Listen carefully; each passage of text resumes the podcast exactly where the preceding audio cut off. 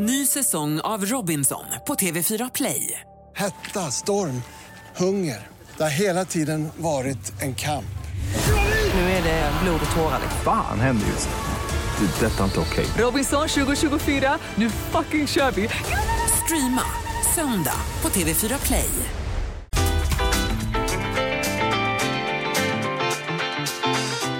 Lotta Bromé på Mix Megapol.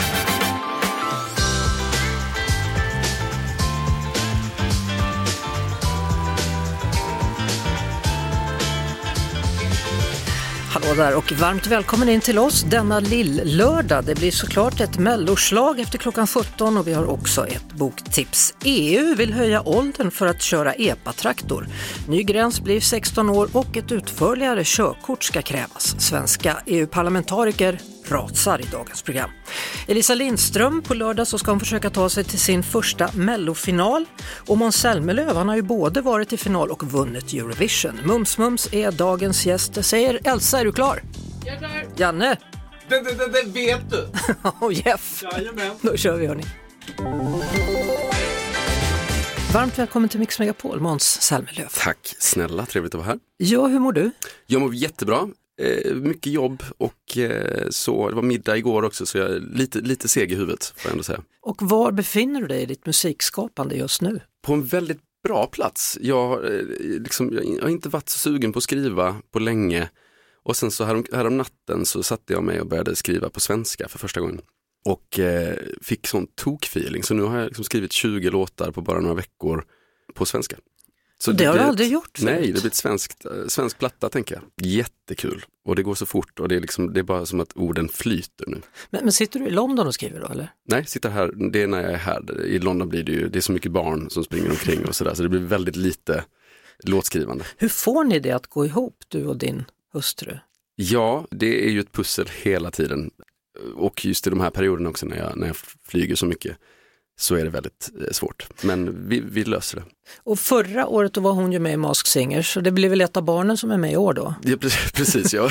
Vem, vem ska det vara i år? Ja. Jag undrar, precis, det är ettåringen som kommer vara med i en liten, liten kostym. Har Jonas Björkman varit med någon gång? Nej, han har inte det och jag har funderat på, för det känns ju som att det är antingen Jonas Björkman eller Per Andersson som kommer dyka upp. För det är ju dina vänner. Det är mina vänner, det är de två vännerna jag har. Som dock var i Sverige Ja, precis. En sak, nu har eran foundation, din och Jonas Björkmans foundation, fyllt tio år. Vilken grej ändå. Ja, det är så roligt och det, vi, jag är så stolt över det vi har byggt upp där. Det började liksom väldigt litet med ett litet event på Lidingö eh, där vi samlade ihop pengar till en skola i Sydafrika och det har liksom gått därifrån till att vi nu har en enorm skola i Kenya för barn som inte har råd att gå i skolan annars. Och inte bara skola utan det handlar om tandvård, det handlar om gymnasiestudier, det handlar om att tjejer ska få lite mer plats. Ja, ja, det är ett internat för tjejer, det är ett eh, girl empowerment program, alltså tjejer som blir gravida där vi tar hand om barnen så att de kan fortsätta gå i skolan. Det är ett sjukhus, det är en brunn för hela området och liksom den här lilla markplätten som vi hade för tio år sedan har nu liksom blivit en hel by runt omkring och, och så. Vad är det i dig som gör att du brinner så för det här? För, äh, men jag reste väldigt mycket i Afrika med familjen när jag var liten. Och jag tog alltid med mig blyertspennor till, till barnen för det var det de ville ha till skolan. Och så. Jag tog alltid med mig fler och fler och de tog alltid slut. Och så har jag burit med mig det under åren när min karriär drog igång och kände att jag vill ge tillbaka på något sätt. Så du står egentligen på tre ben, fyra om vi räknar med familjen och kärleken. Mm. Det här biståndsarbetet, Ja, det är musiken ja. och det är vin. Och det är vin ja. Jag, jag vet att någon natt så hamnade vi i en vinkällare hos dig på den tiden du bodde mitt i stan. Ja, just det. Och jag kommer inte ihåg om det bara råkade vara en vinkällare där eller om det faktiskt var din vinkällare. Det var ju en sån fantastisk bostadsrättsförening som hade istället för liksom så här alla andra bygger övernattningslägenhet eller en liten bastu eller något sånt där. Men den eh, föreningen hade byggt en vinkällare till lägenheterna. Så alla hade så här 200 flaskplatser. Alltså är det där ditt vinintresse börjar eller hade du det långt tidigare? Det började ju faktiskt med då att jag jobbade för en välgörenhetsorganisation nere i Sydafrika. Och så hade vi någon dag över och så åkte vi upp till Stellenbosch och eh, jag tänkte att ja, det är kul att dricka vin. Men det var så otroligt roligt att åka runt på vingårdar och prova och, liksom, och få nörda ner sig lite. Det är ju någonting härligt i det. Men det är inte sydafrikanska viner som du har koncentrerat dig på, inte i den här kollektionen, I den så? här kollektionen Ja. så är det vä- väldigt spanska viner. Ja, katalanska viner till och med. Ja, och, och det måste väl komma sig av att du, du var några år i Barcelona, tänker jag. Idén föddes ju med att med Barcelona och Cava kommer ju eh, huvudsakligen från Katalonien. Så jag tänkte att men vi släpper en Cava och sen så gick den så pass bra så blev det en Cava Rosé och så blev det ett eh, stilla rosé och nu så kommer det då en röd box. Det var väldigt roligt för jag köpte in alla boxviner som fanns på Systembolaget för att liksom ben, bench, benchmarka. För att göra vad då? Benchmark? Vad? Benchmark, ja, för att vi skulle jämföra och liksom så här, vad, hur bra måste mitt vin vara för att vara bäst? Och eh, det fanns väldigt många dåliga viner där och det här är jag så stolt över nu därför det blev i mitt tycke bäst och jag är helt opartisk när jag säger det också. En del är ju så intresserade av vin att de utbildar sig till sommelierer. Hur har det gått för dig? Jag har en, en sommelierutbildning som jag ska gå men pilotutbildningen kom före så den ska jag avsluta först och sen eh, nästa år tänker jag att jag ska ta sommelier. Måns, det var ju väldigt spännande här innan låten att du sa jag var tvungen att ta in alla andra boxar för att det här skulle bli bäst. Du är en sån tävlingsmänniska. Ja, men jag, jag, jag är ju det. Alltså, min fru är så trött på att det hela tiden ska tävlas och jag märker ju att mina barn har det där i sig också. Så Albert tycker ju till exempel att det mesta är en, en kul tävling också. Och vem är sämst förlorare av dig och Albert? Då? Albert är sen, alltså han, han kan inte förlora. Eh, så vi har ju jätteproblem med att det blir ju bråk hela tiden för att han blir så arg och liksom börjar slänga saker och man bara så här, Oj. får inte, så allvarligt är det inte. Vad gillar han för sport då? Eller har han börjat? Han gillar nog de flesta sporter men det är väl också, jag vill ju att han ska syssla med bollsport såklart. Och han har jättetalang för det och just därför så, eftersom han vet att jag vill det så mycket så har han ju slutat med all bollsport Ballett och vill då? bara köra cheerleading. Du, du var inte helt Nej, fel ute med balletten. Han, han Kör börjar han på cheerleading nästa cheerleading? vecka. Okej. Eh, det är jag sådär nöjd med. Men, Kira ja, är väldigt nöjd med det. men har du sett eh, cheerleading-programmet som går på Netflix? Nej, jag har missat det. Jag tror att du kommer ändra åsikt när du ser det, sant. för det är otroligt, de är jätteseriösa. De siktar mot en tävling och så tävlar de mot en annan stor skola. Så det är otroligt fysiskt. Ja, men jag, jag tänker det också att det är nästan som gymnastik. Att har man liksom bollsporten och gymnastiken i sig så, så blir man ju en bra atlet. Du, apropå tävling, det Ja. är ju mellotider nu. Hur mycket bryr du dig nu för tiden? Alltså jag har ju en barnflicka där hemma som är mellotokig och numera barn som är mellotokiga också. Så jag bryr mig väldigt mycket och eh, är med i försnacket och läser på och så. Det är ju en, en kul sport. ja, det är en kul sport. Längtar du efter att vara med igen eller? Ja men det gör, gör jag nog när jag tittar på det och känner att det hade varit kul. Jag måste bara, jag måste bara skriva den där låten som är liksom en bra uppföljare till Heroes. Men jag tänker att nästa år är ju tioårsjubileum så det skulle kunna hända. Men då blir det väl på svenska eller? Nej, då tror jag det blir på engelska. Okej. Ja, men jag tänker så här, om Loreen har vunnit två gånger nu så tänker jag att det, det måste jag ju vara, vara fokuset i alla fall. En, ännu en tävling. Eh, hur är det med paddeln då? Finns den fortfarande? Paddeln, eh, inte så mycket i mitt liv, men det var ju några år av väldigt mycket paddel. Eh, sen så kom ju det en dipp och eh, jag förlorade mitt PDL. Så eh, nu är det inte så mycket paddel. PDL var vår, vårt eh, paddelkedja. Det gick i konkurs eller? Det gick i konkurs. Hur känns det? Ja, det, det var jättetufft faktiskt. Hela förra året var liksom ett, ett tufft år att eh, processa hela den grejen. Att vi gick från att liksom ha 114 hallar i sju länder till att noll. Kommer du någonsin kunna spela paddel igen? Nej, det det är det som är grejen. Att det, det är nog därför jag inte har gjort det på typ två år. Nej. För att det gör för ont. Ja men på riktigt. Jag det var ju min bebis. Alltså liksom, vi, Ja. Paddel fanns ju knappt i Sverige när vi startade vår första hall i Stockholm.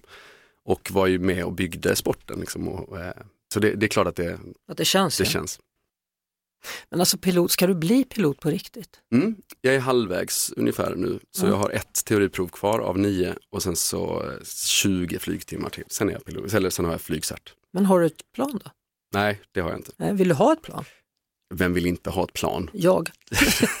jag skulle vara alldeles för nervös. Ja. Ja, det är klart att ja, det, här, det är väl drömmen att kunna ha ett, plan och kunna flyga mellan England och Sverige. Ja. Kan du komma hit, skriva låtar på svenska och sen flyger du hem och tar hand om barnen? Är det så? Precis så. Det, Bara där har pendlar vi till jobbet. Drömmen, ja, precis. Ja. Måns Zelmerlöw, stort tack för att du kom förbi. Tack själv. Lotta Bromé på Mix Megapol. Höjd ålder för epatraktorer och ett lite mer utförligt körkort. Emma Wiesner, Europaparlamentariker från Centerpartiet, välkommen till Mix Megapol. Stort tack! Hur har din dag varit? Turbulent och många känslor som eh, snurrar. Jag citerar här ett inlägg då från X före detta Twitter. Jag är förbannad. Parlamentet röstade idag om att höja åldersgränsen för EPA till 16 år. Att höja åldersgränsen är en enorm frihetsinskränkning för ungdomar, framförallt på landsbygden. Ja, det står jag för. Ja, vad betyder egentligen dagens omröstning i praktiken? Ja, det här är en uppdatering av det som heter körkortsdirektivet som reglerar reglerna för körkort. Så det är egentligen en mycket större fråga. Men i det här har det smugit sig in uppdaterade regler för EPA-traktorerna. Och då vill man höja åldersgränsen, man vill införa ett krav på ett teoriprov och uppkörningsprov för EPA-traktorer. Det ska alltså krävas ett ny typ av körkort. Och sen det positiva då är att man vill höja hastighetsgränsen till 45 km i timmen. Men den tråkiga eftersmaken är just då den här höjningen av åldersgränsen från 15 år till 16 år. Vad är det som gör dig så jäkla förbannad då? Ja, men det här är verkligen en frihetsfråga för så många unga, framför allt på landsbygden där kollektivtrafiken är inte eh, utbyggd fullt ut. Det finns inte bussar eller tåg som går regelbundet. Eh, många åker långt för att ta sig till fotbollsträning eller till sommarjobbet eller extrajobbet eller träffa kompisarna. Då är ju EPAN ett fantastiskt liksom, verktyg för många unga att kunna transportera sig.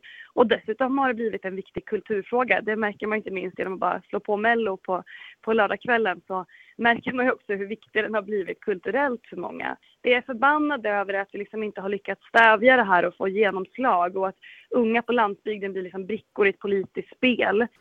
Nu har den här omröstningen då skett. Finns det fortfarande något sätt för er parlamentariker, EU-parlamentariker att stoppa det här? Egentligen inte, utan nu ska ju då ministerrådet och EU-parlamentet förhandla med varandra. Men i och med att både ministerrådet, där svenska regeringen för Sveriges talan, har man accepterat 16 år och i EU-parlamentet idag så accepterar man 16 år, eh, så är det ju chanserna minimala att få igenom en förändring. Så vad vill du säga till alla EPA-förare nu då, runt om i Sverige? Oh, att vi verkligen gör vad vi kan och jag förstår ilskan och frustrationen och ja, jag är ledsen att politiken inte levererade bättre idag. EPA-ilska i Bryssel, är det en bra rubrik? Ja, tyvärr. Tack så mycket då och lycka till med fortsatta förhandlingar i alla fall då, Emma Wiesner, så hoppas vi att någonting kanske händer. Man kanske inte ska ge upp helt och hållet. Jag hoppas att jag fortfarande är välkommen hem och får köra lite EPA när jag är hemma och kandiderar runt i landet. Europaparlamentariker från Centerpartiet. Stort tack!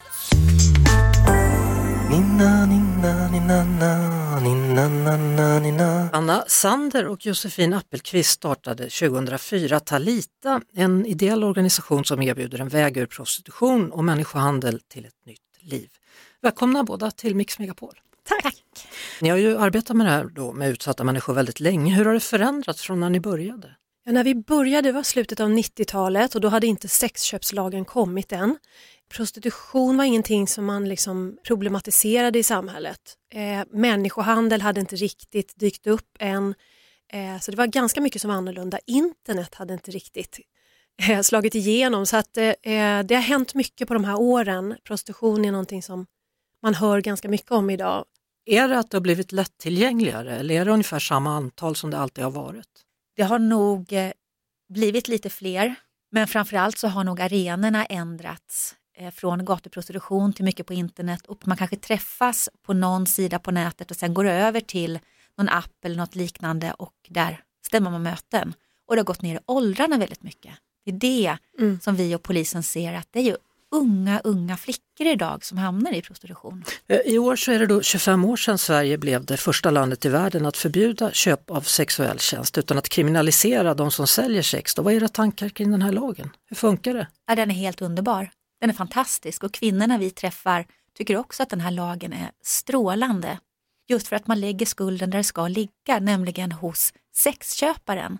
Kvinnan har en anledning till att hon har hamnat i prostitution och den kan ju självklart variera men det finns alltid ett skäl där bakom, någon form av tvång och det är det den här lagen, vår lag, speglar. Nu släpper ni boken Sanna berättelser om vägen ut ur prostitution. Vad, vad är det för typ av bok? Nej, men det är en bok som beskriver från början hur Josefin och jag träffades, hur Talita startade och kvinnor som vi har mött genom åren.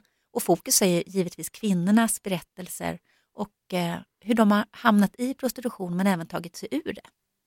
Stort tack för att ni kom hit Anna Sander och Josefin Appelqvist och boken heter alltså Sanna berättelser om vägen ut ur prostitution. Du lyssnar på Lotta Bromé på Mix Megapol. Hörrni, var ni med oss förra timmen då vet ni att dagens gäst var Måns Zelmerlöw här hos mig, Lotta Bromé, som förutom att vara artist då har en stiftelse tillsammans med forne tennisproffset Jonas Björkman. Och Måns är ju en tävlingsmänniska, men frågan är, har han någonsin slagit sin kompanjon i tennis? Nej, det har jag inte gjort. Har du någonsin Ehm, vunnit ett poäng av Jonas Björkman? Ja, det har jag, det har jag faktiskt gjort. Ett Eh, gem till och men, Ja, jag har nog tagit ett gem på honom. Men han har ju till och med slagit mig med stekpanna. Vilket är, alltså det var, det var så fruktansvärt. Vad, det, vad gjorde ni då? Vi hade pratat om det jättelänge och att han skulle spela med stekpanna och att han lovade att han kunde slå mig. Och jag bara, det finns ju inte en chans, för du får ju ingen kraft med stekpannan. Och det var ju det, det blev ju så nervöst till slut när han stod där med stekpannan. Eh, och han fick ju tillbaka, alla bollar kom ju tillbaka, det var ju bara noll fart på dem. Så hela tiden, jag f- var tvungen att sätta fart på bollen och det gjorde ju till slut att jag missade. Så, Så, han vad- slog mig med stekpannan. Med stekpanna, hur, var det 6-0? Nej, absolut inte, det var nog 6-4 kanske, men, men eh, Så nära har det aldrig varit. det var, nej, men det var ju fortfarande med stekpanna, så det, den skulle jag ju vunnit. Med oss nu på Mix Megapol Elisa Lindström, varmt välkommen. Tack så mycket. Hur laddad är du inför lördag? Tror du? Eh, ja, Jag är lite så här konstigt laddad, jag ska ju inte sjunga liksom, så att det är svårt att ladda upp. Det är nästan lite så här jobbigt att man bara är nervös. Ja, för så är det ju att på eh, lördag då så är det den femte deltävlingen i årets melodifestival. Det äger rum i Karlstad och sen när den tävlingen är klar då ska alla treor och fyror tävla mot varandra. Att ta de sista, är det två platser? Ja. Och det betyder att du kommer tävla bland annat då mot Gunilla Persson, Scarlett, Fröken Snusk och Adam Woods. Ja, det är ett tufft startfält. Det kan man säga. Ja. Men jag läste någonstans att den här gången hade du liksom sänkt dina förväntningar. Precis, lite både och. Jag, jag tror inställningsmässigt så har man ju förstått lite de senaste åren att slager kanske inte liksom, ja men ställer man upp med en slager så är det inte säkert att man går vidare. Och samma med oddsen var ju liksom inte riktigt på vår sida innan tävlingen. Så att det var verkligen en sån himla seger att vi kom på tredje plats i deltävlingen. Och också att jag gick in i det bara så här, nu ska jag bara ha så himla kul. Du har ju varit med två gånger tidigare va? Och då har det inte gått. Nej, det har inte gått så bra heller så jag har inte haft så höga förväntningar. Nej. Så. Men den här gången då så gjorde du en klassisk schlager skulle jag nog säga, även om det är en modern version av schlager från 00-talet. Och ett nummer som bara fick Elektra att gå i taket. Ja, kul. Elektra var här igår nämligen Ja. och sa att hon tyckte att det var så underbart att se det här. Åh, vad fint. Ja, Ja, men jag tror att många liksom som gillar slager har blivit jätteglada för det här numret och den här låten. Någonstans så är det också många som saknar den här genren. Vi får inte glömma bort den och jag är så himla stolt över att jag får representera den i år och Ja. bara göra det fullt ut. För jag har ju vuxit upp med det här och jag älskar det i, i mitt hjärta. Jag tror kanske det var det folk kände att ja, men jag hade kul och jag, jag tycker om det här. Du är ju en tävlingsmänniska skulle jag nog vilja påstå. Eller? Jo men det är jag nog men jag tror jag mest gillar att tävla mot mig själv och du vet så här, bara gå all in i saker och ting och bara så här, hur bra kan man göra det här? Det tycker jag är kul. Men du har vunnit körslaget med Töreboda. Jajamän. Vad hela grejer där. Ja. Och så har du vunnit Let's Dance 2016. Mm. Dansbandskampen. Ja, den vann du också med Ja. ditt band. Som nu med Mello, det känns ju som att man är en vinnare bara att få komma dit. Ja, men allt som blir nu är bara bonus men det hade varit så kul att gå till final för att oh, jag har ju mer idéer på hur vi ska förbättra det här numret. Ja. Så går man vidare på lördag då är det ju snabbt in i finalveckan. Så då måste man ju vara i form. Så jag övade lite igår bara, oh, jag har ännu lite mer att ge liksom. Och det skulle vara så kul. Vad tycker Irma då? Irma tycker ju jättemycket om Melodifestivalen. Alltså det har varit så himla roligt att göra det här i år för att Irma har precis fyllt fem, min dotter, och eh, hon tycker det är superspännande. Hon har varit med mig runt på rep, hon är med idag. Jag tror du såg henne åka runt här på sin lilla väska och eh, men det har blivit en annan dimension på det att få göra det tillsammans med henne och man får ju lite perspektiv också då. Och vem är hennes favorit då? Eh, ja men jag är favorit. och Fröken Snusk. Ja. Ja, och även Lia Larsson kör vi stenhårt i bilen nu. När vi ligger bakom EPA-traktorerna hemma på... På Slätta. Ja, precis. Då berättar jag för henne att det är de här bilarna vi sjunger om nu. Låten då ska vi såklart höra, Forever Yours. Vad vill du säga om den? Ja, men den är för mig liksom ett riktigt eh, kraftpaket där jag bara får ge mig hän totalt och jag älskar det. Att det är en riktig slager men ändå att den har någonting som känns lite som mitt. Du, eh, senaste året så har du haft en stor framgång. Då pratar jag om musikalen svenskskriven ny musikal som har gått i Malmö. Det är det här vi kallar kärlek. Mm. Hur har det Ja. varit att få göra Lasse Holm och Torgny Söderbergs och Plings och Monica Forsbergs låtar? Ja men framförallt har det varit väldigt roligt. Alltså det är musik som bara bringar så mycket glädje och för mig så har det också varit lite viktigt för att jag har liksom återupptäckt min stora kärlek till den här schlagermusiken som jag är uppvuxen med. Jag har ju liksom sjungit deras låtar och Lasse skrev ju min genombrottslåt när vi vann Dansbandskampen och sådär. Så att jag tror att det på något sätt ledde mig också in i hela det här mellonumret som blev nu. Att jag bara fick fyllas med så alla fina minnen jag har till den här genren och bara det här är så kul. Folk älskar det. De står upp varje kväll liksom bara i extas. Det är liksom, man kan inte värja sig. Så att, det har varit fantastiskt. Och nu flyttar i höst då den här musikalen till Stockholm med dig bland annat. Ja. Nej men det ska bli jättekul. Vi, vi känner ju att vi inte är klara. Liksom. Det är inte alla som kan ta sig till Malmö så att det känns fint att få fortsätta och eh, fått så fina vänner också i musikalen. Är, man kommer varandra nära och vi vill bara fortsätta sprida den här glädjen. Liksom. September då, då blir det premiär på Göta Lejon i Stockholm. Det stämmer. Du, vad ska du göra fram till lördag när det är dags? Ja, men jag ska hänga lite här i Stockholm med Irma och sen så eh, ska jag nog också försöka så här bara landa och så man får njuta lite av den här resan. Även om man inte skulle gå vidare på lördag så är det så himla kul att bara få vara i den här cirkusen som, som sprider så mycket glädje till folk. Liksom. Mm. Det, det är lyxigt. Allting har en ände fast kurven den har två. Pannkaka har ingen men hon går rött ändå. Kan det vara en lycka till? Ja absolut, Ja. jag tar allt jag får. Tack så mycket för att du kom förbi Elisa Lindström och Tack lycka till på lördag. Ja men tack. Det är dags för oss att säga tack och hej för idag. Det gör Elsa, det gör Lotta, det gör Jeanette, det gör Janne och vår producent Jeff Neumann. Vem kommer imorgon? Jo, Gunilla Persson. Ett poddtips från Podplay. I podden Något Kaiko garanterar östgötarna Brutti och jag, Davva, dig en stor dos skratt. Där följer jag pladask för köttätandet igen. Man är lite som en jävla vampyr. Man har fått lite blodsmak och då måste man ha mer. Udda spaningar, fängslande anekdoter och en och annan arg rant.